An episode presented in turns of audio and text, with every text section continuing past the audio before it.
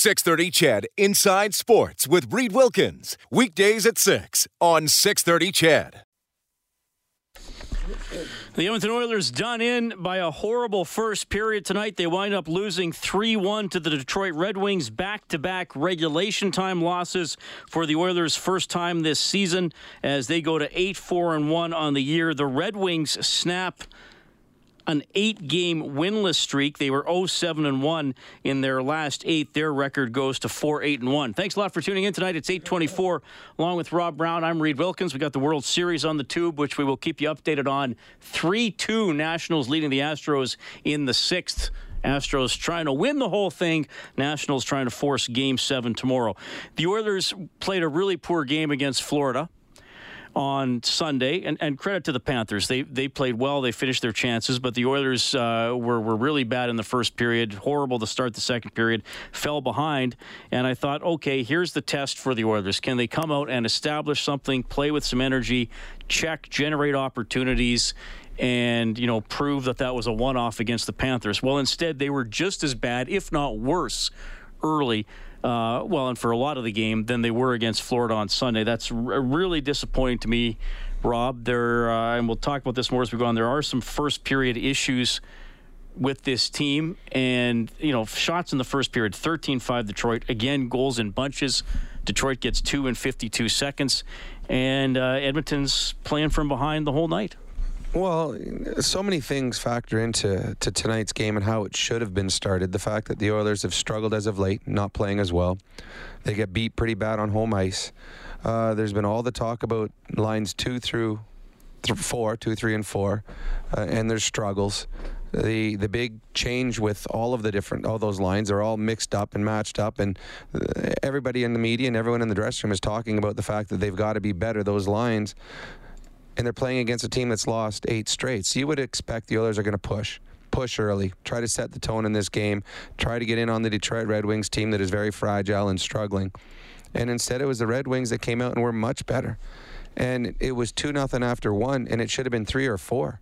Koskinen was outstanding in the first game. Koskinen was outstanding the entire night. It was not a good enough start through 20. The Oilers were not good enough in the middle 20 as well. Uh, there's a pushback in the end, but again, it's led by one line.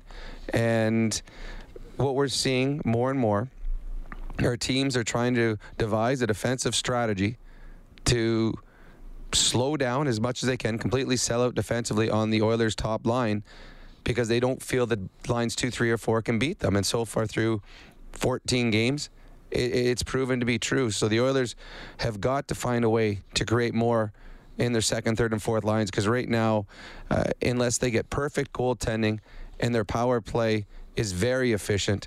They're finding it a hard, hard time to win hockey games. Yeah, and they they did have a power play opportunity with 6:25 left in this game to tie it up after how poorly they played most of the night, but they they couldn't find the the tying goal. The Oilers' power play 0 for 3 tonight. Detroit goes 1 for 3 with uh, with the man advantage. I will say this though about the first period that was not a depth player failure. That was a team. Oh, yeah. I, I, mean, Draisaitl, McDavid, Nugent Hopkins.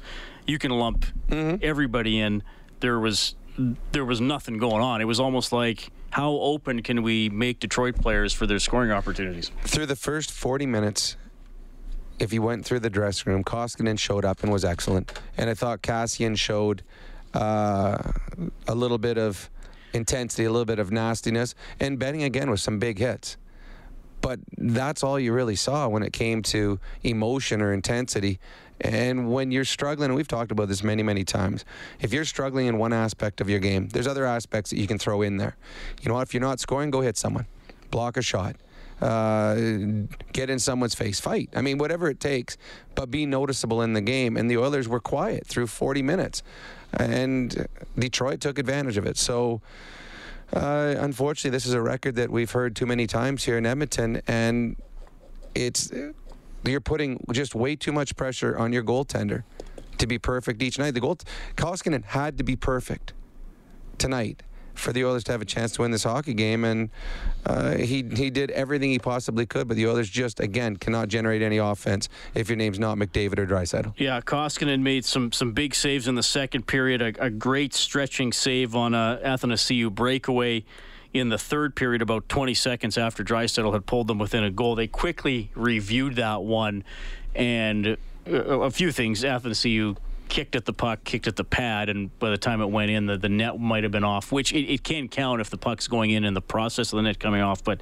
that's why that one uh, didn't count because he, he kicked at it and interfered with Koskinen's pad as well. Um, the Oilers have one first period goal in their last six games. They have two goals total in their last four road games. They, they, were close to being shut out three road games in a row. But the, the I mean, again, we'll we'll stress the the starts.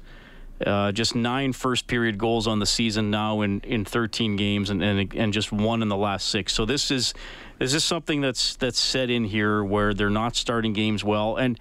I, I put this on, on Twitter as well, and this is what is a kind of mind boggling because you know, I know we get, we talked to a lot of people. Well, some people didn't like McLellan, some people didn't like Chiarelli, some people didn't like Krueger, some people didn't like Hall, some people didn't like Talbot, and, and some people like those guys. That's fine.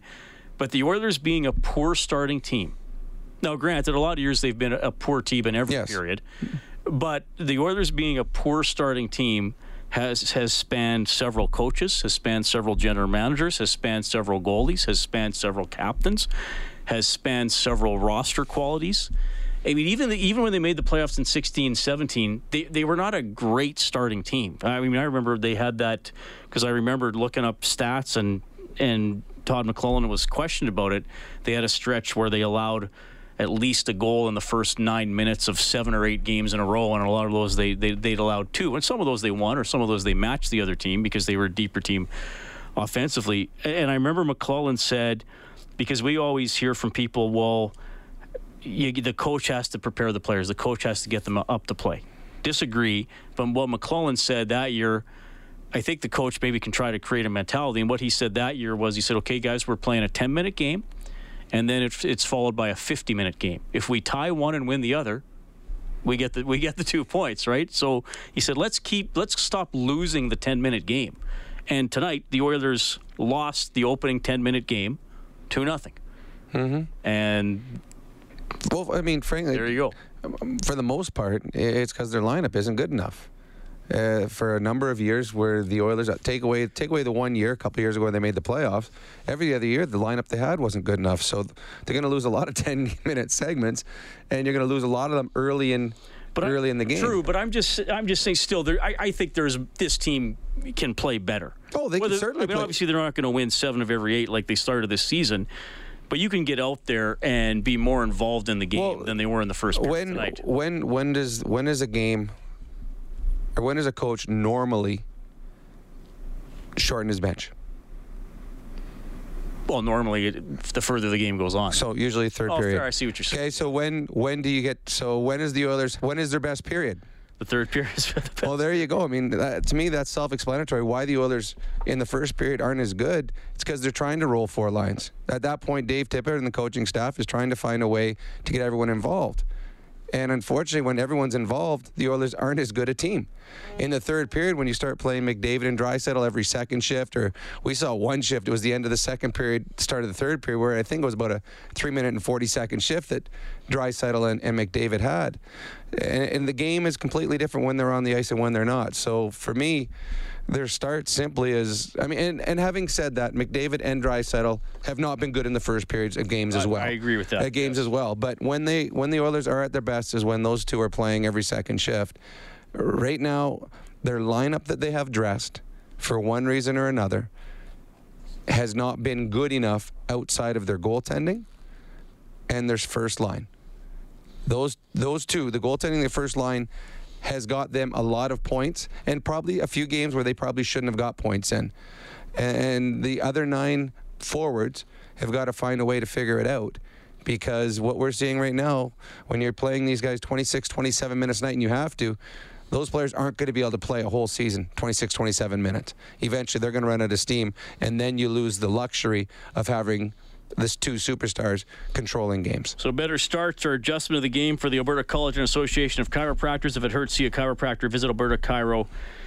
Com. As the Oilers lose 3 1 to the Detroit Red Wings. The shots by period 13 6 Detroit in the first, 10 9 Detroit in the second, 17 5 for uh, for the Oilers in the third as as as they took the game uh, they took the game over. Detroit had a lot of turnovers under pressure. The Oilers couldn't find the tying goal. Jimmy Howard made some pretty good saves down the stretch as well, and the Oilers had some close calls. But again, you're in a situation where you need a bounce or you need to cash in on most of your opportunities to uh, to get back in the game, and that's you know you're you're going to lose. You're going to lose two in a row, mm-hmm. but to lose two virtually the same way, where you kind of I mean, for me as an observer, you kind of watch that game and say, well, what if they would have played better? I mean, if they if they're if they play a solid three period game and lose two one because Detroit finished a little better or Howard stood on his head and you know maybe the shots are are 28-28 at the end of the night or whatever, then you say, okay, well, Detroit executed a little better. Mm-hmm. But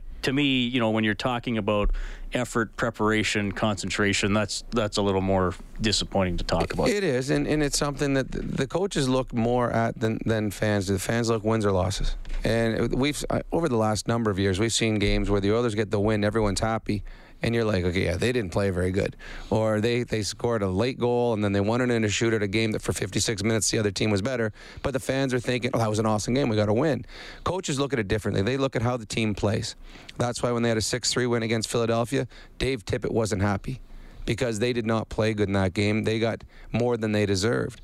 And in a game like this, again, as you were just saying, if the Oilers play well and lose, Dave Tippett's going, all right, you know, it's going to equal out. We play well over the course of the year. The majority of the games, we're going to be a playoff hockey club. Uh, what's disappointing about the last two games is the Oilers haven't played well. They haven't played well top to bottom. I think Connor and Leon were excellent in the third period, but they weren't as good in the first 40. Mm-hmm. And the majority of the team wasn't good through 60. So the only silver lining that you want to look at through what we've seen in, in this little bit of a tailspin is even in the games that the Oilers have lost, take away maybe the game against Florida, the goaltending has been good. Yes. And they are continuing to get good goaltending. You have good goaltending, it will cover up a lot of mistakes and a lot of warts. And Koskinen tonight, I mean, that was not a 2 1, 3 1 overtime or 3 1 empty net goal. That wasn't a 3 1 game. Koskinen made three saves on breakaways against the other team's best goal scorers. He was excellent. Yeah, I. I, I, I agree. The Oilers' goaltending has been that was the biggest question mark mm-hmm. for me going into the season. Me too. And I think it gets a pretty big check mark so far. Question mm-hmm. mark number two was the uh, penalty killing, which I'll give a small check mark because we've seen them allowing a few more goals mm-hmm. lately. But I wouldn't say there's a goal or, or a game that they've lost specifically because of the penalty kill. And quite frankly, there's a couple they won. Yep, absolutely. Because penalty kill was good, so I'll give that a smaller check mark. And then the third question I had was the depth scoring, which obviously gets a massive X yes. at, at this point. So that's going to be uh, continue to be a story as as we move along. Yeah, I, I mean, I, I, I know. I mean, I kind of I'm on Twitter a little bit during the games, and I, I know I saw a couple old glove side on the second goal for Koskinen. That hasn't been an ongoing issue this year like it was late last year, and I still think you face 32 and you allow two, I guess you can always debate the quality of the goals. Uh, to me, that, that was a great goal. That yeah, guy, that guy walked think, in slap shot from just no. That was a great yeah, shot. to me, Koskinen you know, after a game like this, if he's well, I mean, any night. If I mean, you as a player, if you knew every night, okay, your goalie's going to give up two, yep. and that's all he's going to give up. Well, you take that. Koskinen was the best. He was the best player for the Edmonton Oilers tonight. By far, he was their best player. All right, you can get us at 780-496-0063. We'll go to your phone calls in a bit. You can also text 630-630. Ascendant Financial makes a $25 donation tonight to 630 Ched Santa's Anonymous. 25 bucks for every goal throughout the season. When the name of the game is life, there's Ascendant Financial. Visit coveredalberta.ca. Let's go back to Detroit right now and bring in Oilers center Ryan Nugent-Hopkins. Um, yeah, I mean, obviously we don't want to uh, get behind the eight ball. We knew we knew they were going to come out uh, fast, coming back off. Uh, I think they were just coming from the road, but um, we, we, knew coming in they were going to come out hard, and um, they had a, a, couple early, and then uh, we just fought our way back uh, um, late into the game. But I mean, uh, we just couldn't find a find a way to score. So I got to find that. I mean, uh, even though it was two nothing, uh, we made it two one, and we still had lots of chances to come back. So um, we uh, done it in the past. We just got to um, obviously uh, you shoot yourself in the foot a little bit by uh, always always being down early though. You guys outshot the Detroit Red Wings 17 to five. Was it just a matter of too little, too late in the third? Well, yeah, it's just not scoring. Really, I mean, uh, it might not be too little, too late. It's just a matter of finding a way to score. And uh, I mean, I put a lot of that on myself right now. It's uh, not going in for me. I'm. Uh, I got to find a way. I mean, uh, whether um, going that banknote off my uh, legs and in or something like that, it's just some's got to they start got to start going. So I take a lot of uh, um, responsibility in that, and uh, I want to want to get that going. Is it encouraging uh, that you're still generating chances because you had a couple of good looks in there in the third? It's um, well, it's better than not for sure. But uh, at the end of the day. Um, chances are chances are good. They uh, you, feel good out there, but I mean, you got to find a way to, to put it in. So I mean, uh, it's it's better than not having them right now for myself. But um, yeah, I mean, it's uh, no excuse right now. Had a Sam hit me a couple times. Him and Juge. I mean, great plays, and uh, yeah, got to find a way. All right, that's Nugent Hopkins. Six shots on goal tonight. Also went seven for 10 in the faceoff circle. Nugent Hopkins uh, stuck at one goal on the season. He played just under 22 minutes. Uh, he had the uh, second most shots on goal of anybody in the game. Dylan Larkin had seven for Detroit. He scored one of their goals. Larkin, by the way, uh, 15 out of 20 in the face-off circle. I guess he and Nugent Hopkins obviously weren't going head-to-head a lot since Nuge was 7 out of 10. And Detroit a big edge in face-offs tonight, 59%, including 63% in the first period, further adding, adding to the uh, Oilers' woes in the opening 20 minutes as Detroit goes on to win it 3 one. Uh, good uh, point here by this texter says the Oilers are eight four and one, exactly where they were last year before losing six of seven and firing Todd McLellan. That is true. They were eight four and one uh, last year after thirteen. Slightly different last year. They started poorly mm-hmm. and then had a little bit of a burst to get to eight four and one. Another texter says uh, I think the Oilers should separate McDavid and Draisaitl. We need to create two lines of offense. Way too easy to defend against one line. Line two should be Neal Nugent Hopkins, and Draisaitl. And on the first line, try McDavid, Kassian, and someone else who can move up. Well, that will be the next move that Tippett will look at. Um, he's not blind to the fact that nobody is producing outside of their first line. Problem when you do that, and, and I agree, if you're going to split them up, I think Nugent Hopkins and Draisaitl have to play together and you find someone to play with Connor. I think if you switch Nuge and Draisaitl, you're just leaving Draisaitl by himself on a line. The Oilers, again, and this is something we've been saying for a few years now, the Oilers do not have enough depth on their wings to be able to create two good scoring lines. They just don't. Um, Neal has been a nice addition, but again, he, he well, I guess he's got the three even strength goals, but still not on a consistent basis, putting the puck in five on five. If you do sw- if you do make make a, a switch, put Nuge and Draisaitl together, the only problem is who do you play with Connor? I mean, again, Connor McDavid is world class offensively, but he needs the guys to get him the puck at the right times. He needs when he gets the guys the puck to be able to put it in the net and keep plays alive. So, uh, the Oilers, to me, are they're, they're still that one player short to be able to have two really effective scoring lines. And uh, we'll see going forward if a move is made. But so far, the, their record is what it is because their first line has been able to take over games when they've needed to. Uh, Big Z texting in. He says, uh, "Do you think Holland starts making roster moves to address the bottom six if this continues? Maybe bring up Yamamoto. Maybe uh, pressure to pull the trigger on Puljujarvi. Time to sit Khaira." That's from uh, Big Z. Uh, Khaira possibly. Uh, Yamamoto, I still, I, I mean, it, Yamamoto, right? Me a guy in the minors right now, to me, is like a backup quarterback. Everyone loves him when the starter's struggling. They all think he can do better, but there's a reason he's the backup quarterback because he's not as good. Uh, there's a reason Yamamoto's in the minors because he's not quite ready to be in the NHL. Um, so he will get a shot at some point. But again, I, I read a stat. He's 74th in AHL scoring. He's not tearing it up. He, he's not uh, a point of a point or point and a half uh, a game player yet in the minors. He eventually will get his shot up here. As for pulling the trigger on a trade, the, moving Puljujarvi, you can do it anytime you want, as long as you're getting what you want in return. Now, I'm sure that Holland has talked to teams in the summer. I'm sure he's talked to it during training camp, and he's talking to teams now. But you're not going to pull the trigger unless you're getting what you want. And giving him away for something that's really not going to help your team. I mean, Puljujarvi, I'm not sure what his pull is right now or what, what his trade value is. Again, he's he's playing in a bit lower league over in Europe, and hopefully he does well and he, he finds his way and he gets back to the National Hockey League. But you're still not getting a savior by trading Puljujarvi. So I think that they did what they had to do this summer to bring in a bunch of guys. These guys have scored before. It's not like he brought a bunch of AHL players up and said, all right, here's your chance. There's guys that are in the lineup right now that have had double digit goals in the National Hockey League recently that have zero goals right now.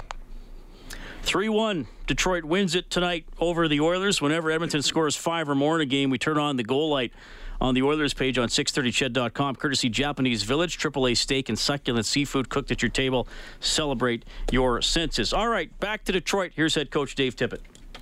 But just hard push at the end, but again, just having to make up those goals gets difficult. Yeah, they came out hard. I mean, you, we knew they were going to come out hard. They lost some games in a row there, so they came out jumping.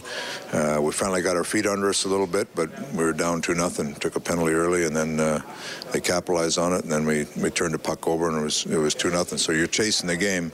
You're just hoping to get yourself back into it, and we we pushed hard, but. Uh, the the four on three or the power play, you'd like to see us get one there, and came up a little short there, and ended up uh, short on the game.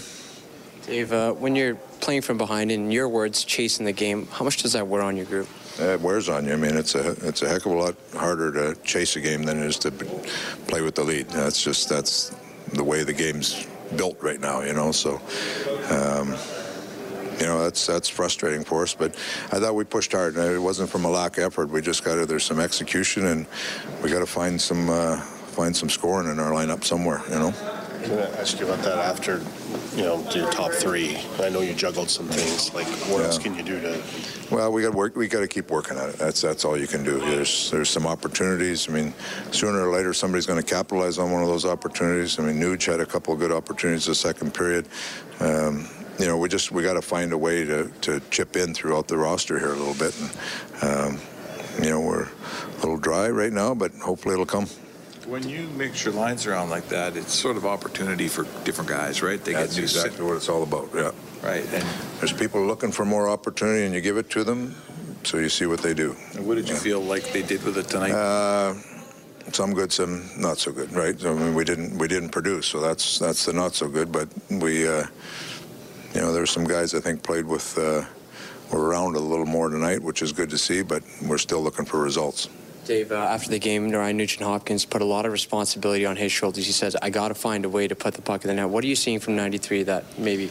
Had some good opportunities tonight, and then, uh, you know, we're looking for the four forwards. And It's funny how you don't practice four on three very often, and we actually practiced it this morning at practice, so it was, it was ironic that we got one, but uh, we didn't do much with it, so so that's something we'll have to go back to the drawing board a little bit on. But uh, but Nuge, he's uh, he he's got to keep shooting, keep finding opportunities. If he gets an opportunities, it's gonna it'll go in for him. But there's a few more guys other Nuge that we've got to start chipping into. Did you practice with four forwards, or is that game situation? No, that we practiced with four forwards this morning. Yeah, yeah.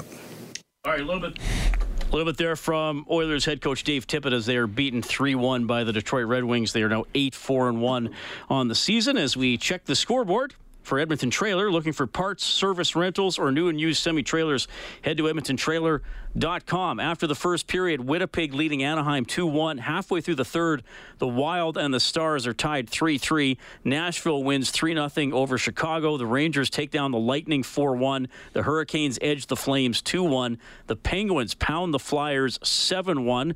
Oilers and Penguins coming up on Saturday. Evgeni Malkin expected to return for the Pens in that game. The Capitals outlast the Maple Leafs 4 3 in overtime. Ovechkin with a power play goal in the extra session, his second of the night to win it. He had four points in the game tonight, and that was the Capitals' second power play in over tonight. They overtime tonight, and they made sure on the second one they got the win.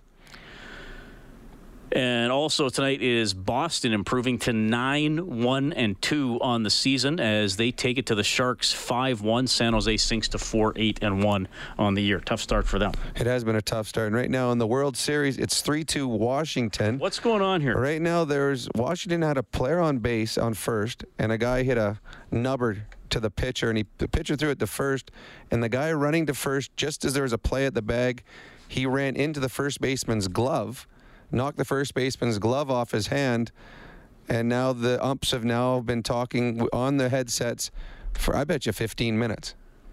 Has it been that? It's been. It's been a long, long It's way time. too long. Way too long. Well, I Can't tell by now. Don't change the call. But honestly, though, the one ump on the right, I'm pretty sure I just read his lips, and he said, "Did you see how Game of Thrones ended? What did you think?" I just, I'm not positive, but that's what it looked yeah, like. that's he what said. they're watching on Netflix right now, or Crave, or who, whoever has it. Oilers lose 3 1 to the Wings, uh, 780 496 0063. We have Fred on the line. Go ahead, Fred. How's it going, boys? Good. Fred, did you, was that you that left me a voicemail earlier? Yeah, that was actually. Okay. What's going on? Uh, well, tonight's game, what do you do, right? I got a lot of faith in Ken Holland. He was left with little to work with, limited cap space. He'll get this figured out. But you know what? We need some guys that hit. There's only one guy hitting out there, and that's Kassian. Well, in tonight's game, yeah, two guys hit. It was Kassian who had five hits and Matt Benning who had five hits. And what we and we just talked about it earlier. It, it, when you're not doing other things, be noticed in different ways. So if you're not scoring, and there's a lot of guys that could be uh, singled out for that. If you're not scoring, be physical, make an impact in the game. And there's a lot of guys that aren't being impactful in a lot of different ways. Well, I think there'll be a few boys sitting in the press box here pretty soon if it continues. But uh, how far is Nygaard and Pearson away from coming back? Uh, well, they're getting pretty close. Pearson might be able to go in the near future. I mean, Bob was even saying maybe, maybe on this trip. Nygaard, probably a few more games. Would you put Nygaard with Connor when he comes back? Um, I think they would like to have him start with Nugent Hopkins and Neal as the, to start with, and go Draisaitl, Kassian, and McDavid, and hope that Nygaard's speed can help, you know, ignite Nugent Hopkins and Neal. That's what they'd love to do, and then you can move Chiasson or whoever is playing on the second line down into a role they're more comf- comfortable and more could be more successful in. But I think right now, I mean, you can try just about anything because the Oilers are only getting offense from two players. That's true. And you know what? As far as bringing the kids up, leave them down there. Holland's going to do it the right way. We don't need to uh, destroy confidence. And there is a reason, Rob, like you said, why they're in the AHL. They're there to develop. They're not ready for the show yet. But uh, I got all the faith in the world with Tippett and uh, Ken Holland. Have a great night. All right, appreciate it, Fred. 780-496-0063. The uh, three stars, Larkin, Howard, and Koskinen tonight. We will give the fourth star to Zack Kassian, courtesy White Eagle Homes, built from the homeowner's perspective with thousands of personalization options. Visit whiteeaglehomes.ca. The Oilers are back at it tomorrow in Columbus, 4 o'clock face-off show game at 5.30 here on six thirty. Ched, did they finally figure this out? They they finally they, seen a good replay. They they called the the runner going to first out, saying that he interfered with the first baseman. And I don't know. He ran right over the bag. So I I don't know the rules in baseball well enough. I know that the manager of the Washington Nationals is not happy with the call because he just swore four times on air. Nationals lead at 3 2 in the uh, top of the seventh. Pretty interesting World Series. It has been a, uh road series so far. The Nationals would love if that continued. Alex from Penticton on the line. Go ahead, Alex.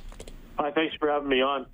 Well, I'm looking for uh, maybe the spark they need is November. They're going to start playing all the Western Conference teams. I'm really looking forward to that. Uh, you know, Phoenix and Vancouver now have better winning percentages, and uh, I think that glass slipper has fallen off the Oilers here the last five games, and they were lucky to. They were great. They were lucky to win against Washington. Let's face it. So the last five games, they've been in a little bit of a slump here.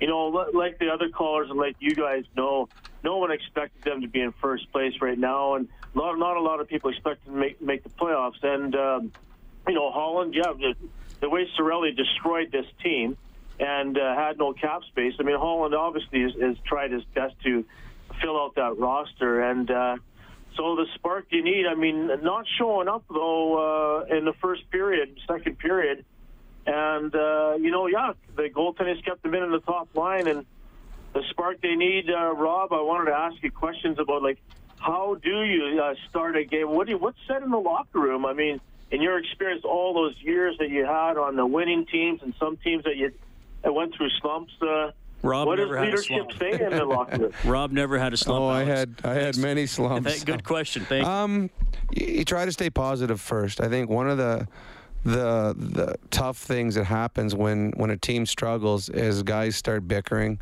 guys start pointing fingers. Not always directly at a person, but guys will say things behind the back, and it wasn't me, and uh, blaming others for their faults. I think the biggest thing is to stay positive, and that's on the leadership crew to be able to to make sure that the players stay going the right direction. And the other thing is, whenever a team struggles, sometimes their better players start to stray away from the system because they're like, okay, the team's not playing. I got to do more.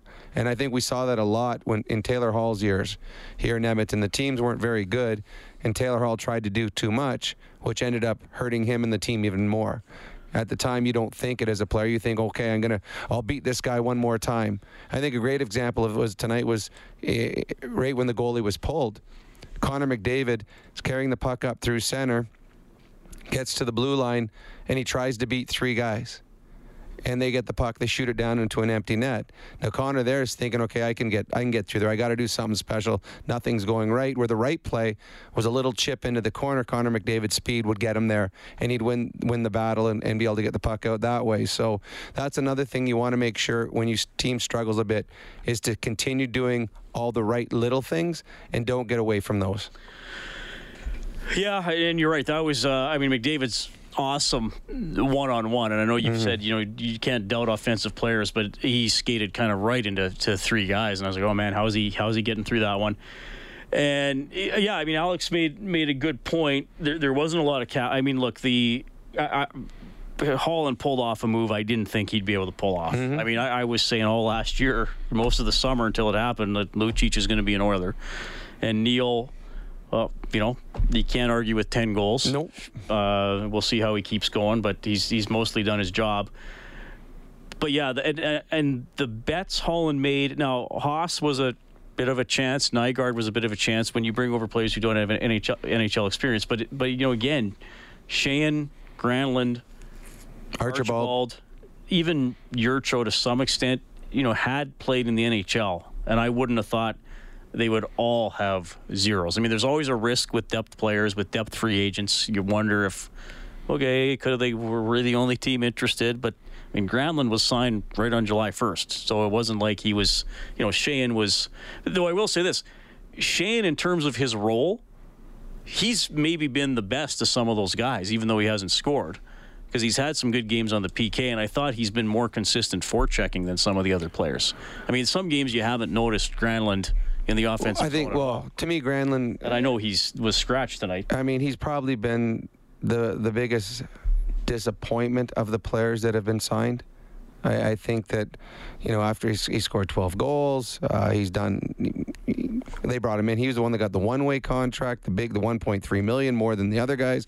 There was higher expectations for him, and he's one that you don't notice a lot if at all, in the game. So uh, he's a player that needs to be better, and I'm sure he knows that since he's sitting in the press box right now. But um, again, if if every one of those players that haven't scored yet scores next game, that's still on pace for a six-goal season. Like this is how far it's gone along now with uh, with these guys not scoring. And again, uh, tonight, I mean Nugent Hopkins had some really good looks, but your your bottom six didn't have any. Again, it's not it's not like they're being stymied they're not getting the chances. And that's the hard part. When they're not getting the chances, it's really, really hard to stay confident. Because if you're getting chances, you know what? You go home at night, you know what? It's going to come. And one of these ones are going to get the right bounce and stuff like that. But it's not going to, uh, you're, you're going to struggle sleeping at night knowing that, I mean, this is your livelihood. They, as we get in all these callers talking about, are they gonna, are they gonna move him? Are they gonna, are they gonna bench him? Are they gonna put him in the press box? These players are thinking about that as well. All right, Oilers drop a 3 1 game tonight to the Detroit Red Wings. We have Lars on the line. Go ahead, Lars. Hey guys, uh, how many checks did Connor throw tonight? Well, I know he had one sheet- for sure. I don't know if they gave it to him, but he threw one of the boards because you said something. It said three hits, actually three hits for Connor, which would put him in third place behind Benning and Kassian. Yeah, he looked like he was throwing the body tonight. He probably a little frustration in there. Yeah. Um, comparatively, our bottom two lines are obviously, I mean, underperforming, but compared to other teams in the league, uh, you know, normally the fourth line checks anyway. Are there teams who have other lines that produce? Because it's just so frustrating to watch. They're not doing anything. They're not stopping anyone. They're not. They're not scoring. They're not like you said. They're not even producing any kind of chances. But stacking up against others, how, much worse would you say our bottom two lines are? Well, I would say the Oilers' bottom six are very comparable to the Detroit Red Wings' bottom six. Detroit Red Wings, they don't score at, at all either. But then Detroit, they're one of the That's worst worst teams team in the league. Yeah. The last two teams that the Oilers played against, and I did the stats beforehand. Now, I, I might be off by one or two now because it was a couple games ago. The Capitals, bottom six forwards, had 11 goals and 25 points.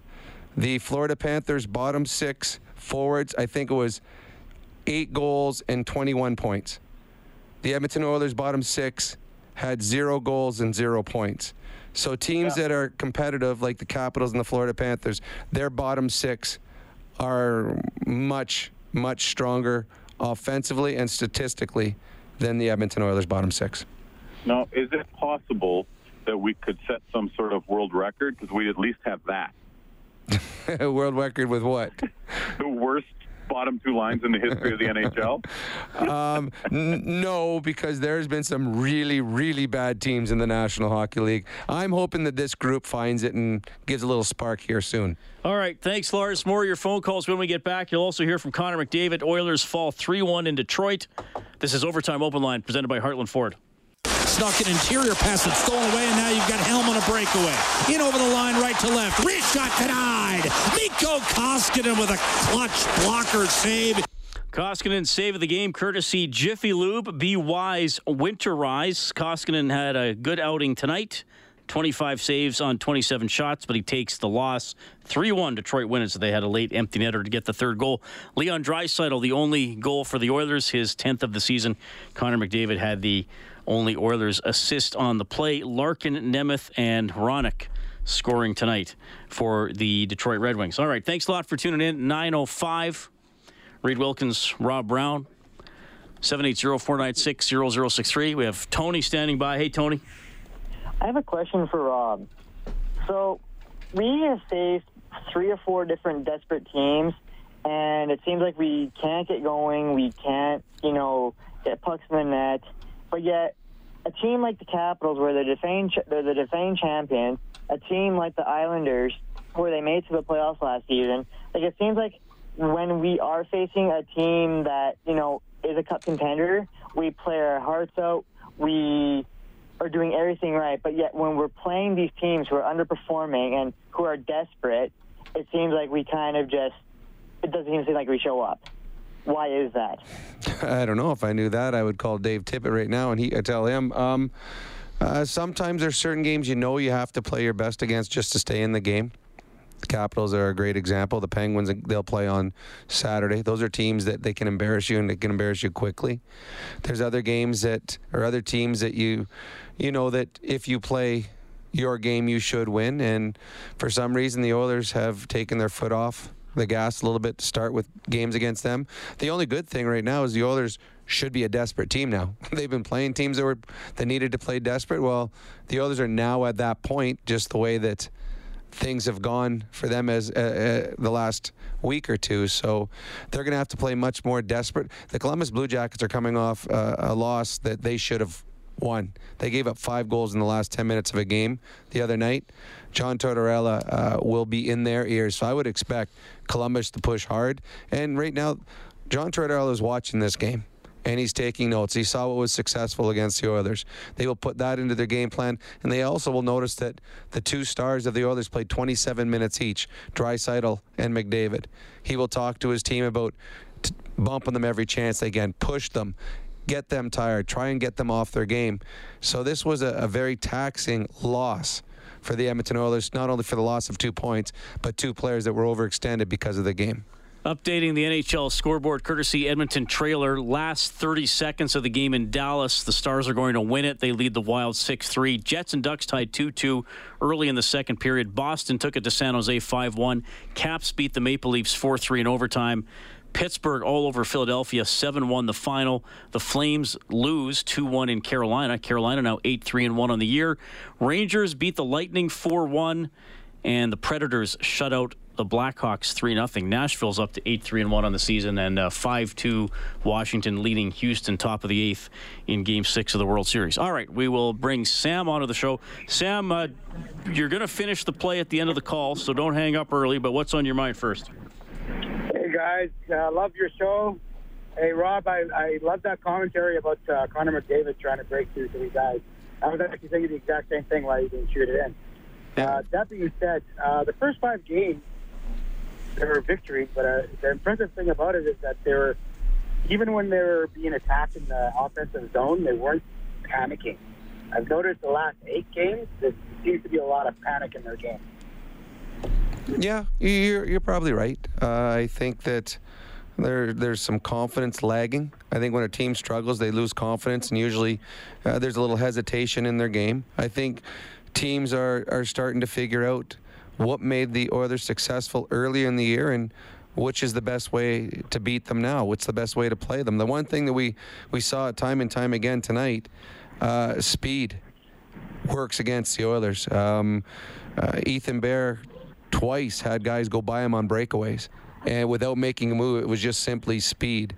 So they're trying to take advantage of a couple of the Oilers' defensemen right now, and uh, if it not for Koskinen, this game could have been a little uglier. But anytime one team's successful, uh, you start trying to break them down by, with video to see which is the best way to beat them. And some teams have found a recipe lately, especially early in hockey games. Sam, so would you like to finish the? Pl- sorry, go ahead. Oh, sorry. So is that like a, a coaching thing, or is it an injury thing with people being out of the lineup, or? Um, I don't think it's a coaching thing. I, I, I think that what Ethan Bear was an unknown. For, let's take him for example. He was an unknown when he first came up, and there was no book on him. There wasn't a lot of video on him, so no one knew what his strengths were, what his weaknesses were, and he looked very, very good early. Well, the one thing they're seeing right now, and we saw it in the last couple of games, if you can get some speed and a step on him, he, he, he's not as good at turning towards you. Like twice tonight, he got beat cleanly. Guys going wide on him. So there's an example right there. Going against the third line, Sheahan's line. Okay, well, early in the season when they were keeping things going offensively, they were doing this, this, and this. Well, here's how we beat that line and they start finding ways. Every before every game, every single player in the opposition is broken down. Every line is broken down. Here's what you can do to have success against them. Here's where they're strong. Here's where you got to uh, stop them from doing this. That's why the Oilers' power play was so good at the beginning of the year. Well, all the goals that they scored are now on video for opposition teams, and they're looking at those. Okay, they really want to go cross ice to, to settle for a one timer, and we've seen well tonight, for example, three or four times the puck's coming across, sticks are in lanes, deflecting it. So whatever a team does to do be successful early, teams are now watching that and trying to disrupt it. Sam, you're going to finish the play. I have a, okay. something special tonight. It's a little different.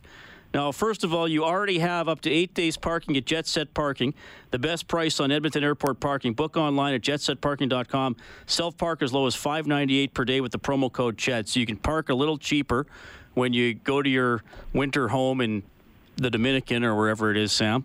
I don't know why I picked the Dominican. Uh, you, you want to go there right now, don't you? okay, this is a good one, Sam. Um, this question is about Gordie Howe. And uh, I, I was looking at the notes today. And on this day in 1947, Gordie Howe wore the number nine for the Detroit Red Wings for the first time. Because in his rookie season, he did not wear number nine. What number did he wear? 17 or 91? Oh, okay. You know what? I'm going to go with 91. Okay, wait, wait a second. Before you answer, yeah. Before you answer, you know, Jari Kurri was one of my favorite players. I just wanted to say that on air. Okay, go ahead. Okay, I'm going to go with 17. Absolutely. Good job. Is it, I, I, I actually didn't know that. I didn't know that either. Well, you knew he wore. I knew he wore another number. I didn't know it was 17. I, I, I would have. I figured he went from 91 to 9. I mean, that, that's you know, good on Oh, your good part. one, but there weren't a lot of high numbers. No, they didn't have high Yeah, numbers back go to high then. numbers. Yeah, fair point. Sam, stay on the line. Your name's going into the grand prize draw for one hour at Fast Track Indoor Karting, valued at a thousand bucks. Safe, adrenaline pumping fun. Fast Track Karting Edmonton.com. Uh, Jesse says, uh, I agree on the secondary scoring. But uh, compared to last year, the Oilers have come a long way with our goaltending, team attitude, special teams, and so on. Eight, four, and one is still good, but one more loss, in my opinion, is going to be a cause for concern. Uh, I don't believe Yamamoto is ready for the NHL yet, but I do believe the healing of injuries is going to help this team get back on track. That is from uh, Jesse texting 630 630, and Rob writes in, not Rob Brown, another Rob. He simply says, quickly starting to look a lot like last year. Tequila, anyone? well, Okay. you're serving it. Yeah, I'm in. I'm in. Where are we going for tequila? Uh, how about just going back? You did the scoreboard a little earlier. The Dallas, um, Minnesota game. Yeah. Six three Dallas. Did it end? It, I think it did. Yeah, They- 6-3. Dallas scored six straight. They were down three nothing Oh, in yeah, that game. right. Dallas Stars, who have struggled all year long, all of a sudden. Five, eight, and one now. Yeah. All right, we'll take a quick timeout. Oilers lose 3 1 to the Red Wings tonight. Overtime open line presented by Heartland Ford. All right, Oilers lose 3 1 to the Wings. Uh, Cam texting in, he says, Why aren't people more critical of Klefbom's lack of anything resembling physical play? Time and time again, he fails to even attempt to finish a check. Really tough to watch when his 170 pound partner, currently Kris Russell, will do just about anything to block shots or clear a puck out of the zone. Oscar plays like it's men's league out there. That is a text from Cam to 630, 630. All right, let's go back to Detroit. Here's Captain Connor McDavid. Yeah, I mean, obviously we need to be a desperate team too. We're one in three or something like that in our last our last game, so yeah, we need to be a desperate team. Um, we can definitely learn a lesson from from their group tonight. Um, obviously, we haven't got to to eight or anything like that, but um, you know, it's it's uh, we got to start now. This is a team that is a pretty good skating team too. They looked like they clogged up the neutral zone. Didn't give you guys much. Yeah, they, into skate, they skate well. I mean, all, all their lines. Um, you know, their D skate well too. Um, you know, they, they just clutch and grab and, and hold up throughout the, the middle there. It it, uh, it slows the game down. So credit to them. They, they did what they had to do, and um, you know, I thought uh, we did a good job battling back in the third. Um, you know, making it a game there and, and having a bunch of opportunities to tie it, but um, you know, we started too late again.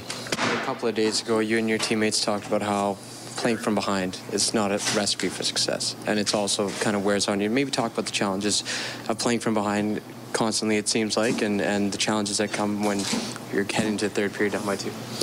Yeah, I mean, obviously we need to find a way to get off out of the gates uh, better. Um, and we can start that tomorrow. That's uh, that's the exciting thing for us.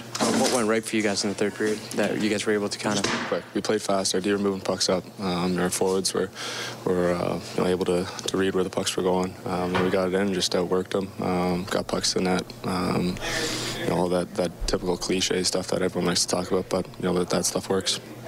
All right, that's Connor McDavid assisted on Leon Draisaitl's goal today. The only one the Oilers got. They lose 3 1 to the Wings. All Detroit through the first 20 minutes. Mostly Detroit in the middle 20 minutes. All Edmonton in the third, but they cannot pull even, and Detroit sealed it with an empty net goal. I have no idea why this gentleman is calling two games in a row because he said he wasn't going to do that, but here's Scott from Boston. Reed, I would hate to correct you on air, but that's not true. I haven't called for a couple games, bro. You called after the Florida game on Sunday. Oh, well, that was days ago. Days of games. Because I, I joked you were calling about on. the Patriots. I I get a good one for Rob. Oh, the Pats. They're, they're, they're going to run the. That, believe me, I call it the Talk Oilers hockey, but the Pats are running the table. I don't know what you guys gamble up there. They're running at 16 and up, 19 0 in another Super Bowl, barring injury. 100%.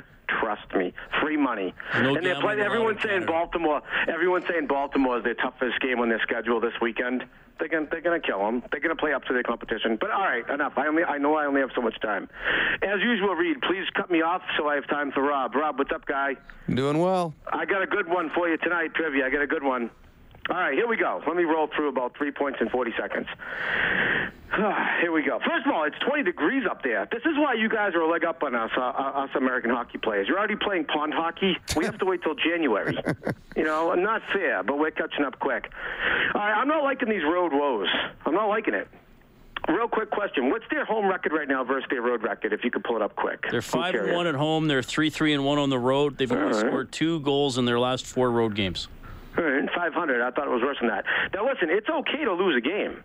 It happens. But lack of effort is unacceptable. And that is a coaching problem, or dare I say, a captain problem. You got to get yourself ready to play. That's something I, I don't like it. I don't, mm, I, their record doesn't impress me right now. They're going to be 500 very quick if they don't straighten this out. I still think you need to break up McDavid and Draisaitl. This is my line if I was the head coach of the Oilers. McDavid, centering Nuge, and of the most physical player that can skate out of Bakersfield that's dying to play in the NHL. Gretzky played with Semenko and Jari Kurri. You need someone physical to create Yeah, space. but whoa, whoa, whoa, whoa, whoa. Semenko was an NHL hockey player. Whoever's the toughest guy on the Bakersfield Condors is a American Hockey League hockey not, player. Okay, yeah, not necessarily tough, Rob, but You- just uh, physical. Well, that's not fighting. I don't mean fighting. I just mean physical. Well, Kassian right now is playing there. I mean, the, the problem if you move Nugent Hopkins up, then all of a sudden Draisaitl's playing with limited wingers. No, I, I see. This is something I see, and I'm not trying to be arrogant, but I see something I don't think the GM and the coach sees in Edmonton. Nuge and McDavid would be a perfect fit because Nuge has that crafty, you know, create play. You know, you know who else? Is, you know who else is a perfect fit? Draisaitl and McDavid. No, because then you you got to spread out. You you got to. Nuge did play up there last year, Scott, as I'm sure you remember. Time for trivia. Yeah, Go ahead. I know, Time but you can't trivia. have one question. Trivia All right, now, go trivia ahead. time. All right, here we go. Well, I have my notes. I do. Call me a geek. You got notes? Seriously? I got to do this yeah. off the top of my head, and you get notes. No, well, no. I notes for the call. I can't remember all this. I've had about five beers. I was watching the Bruins. The I've Bruins had six. Great. I'm bud. still doing the game. Come on now. What's your What's your question? All right, here we go. All right. In Gretzky's rookie year, Uh huh. he f- where did he finish in the scoring race and to who? He, Little tricky. He tied. He tied for first. Wow. If you can name the amount of points, I will. 137. Oh my God! All right, talk to you in a week. Bye. Uh, Marcel Dionne got the Art Ross Trophy because he had, He had more goals. Yes. Oilers lose 3 1 to the Wings. Overtime open line, courtesy Heartland Ford.